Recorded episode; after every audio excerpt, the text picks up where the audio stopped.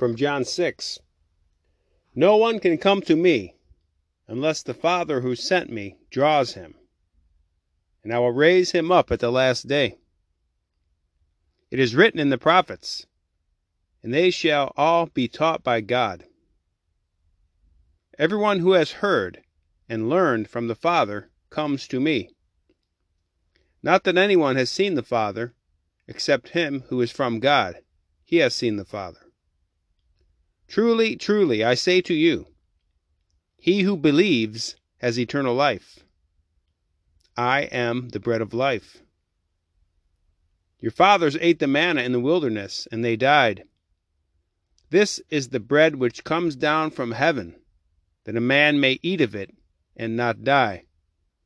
I am the living bread which came down from heaven.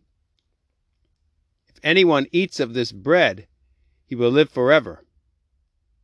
And the bread which I shall give for the life of the world is my flesh.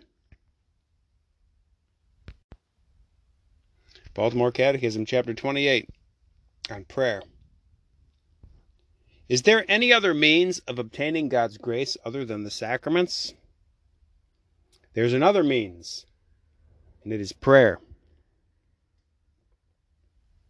What is prayer?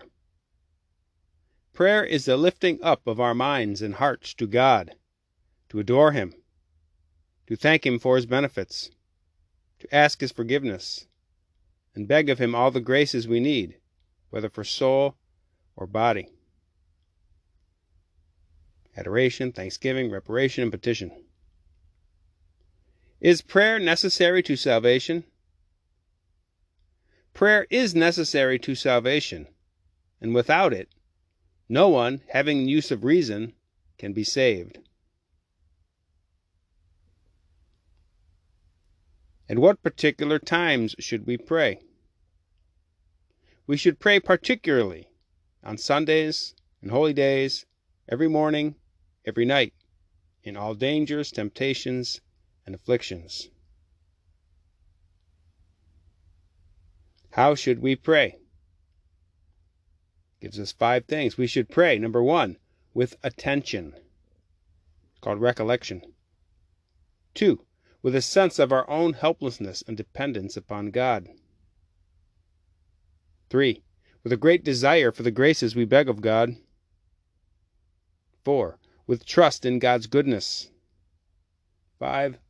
With perseverance.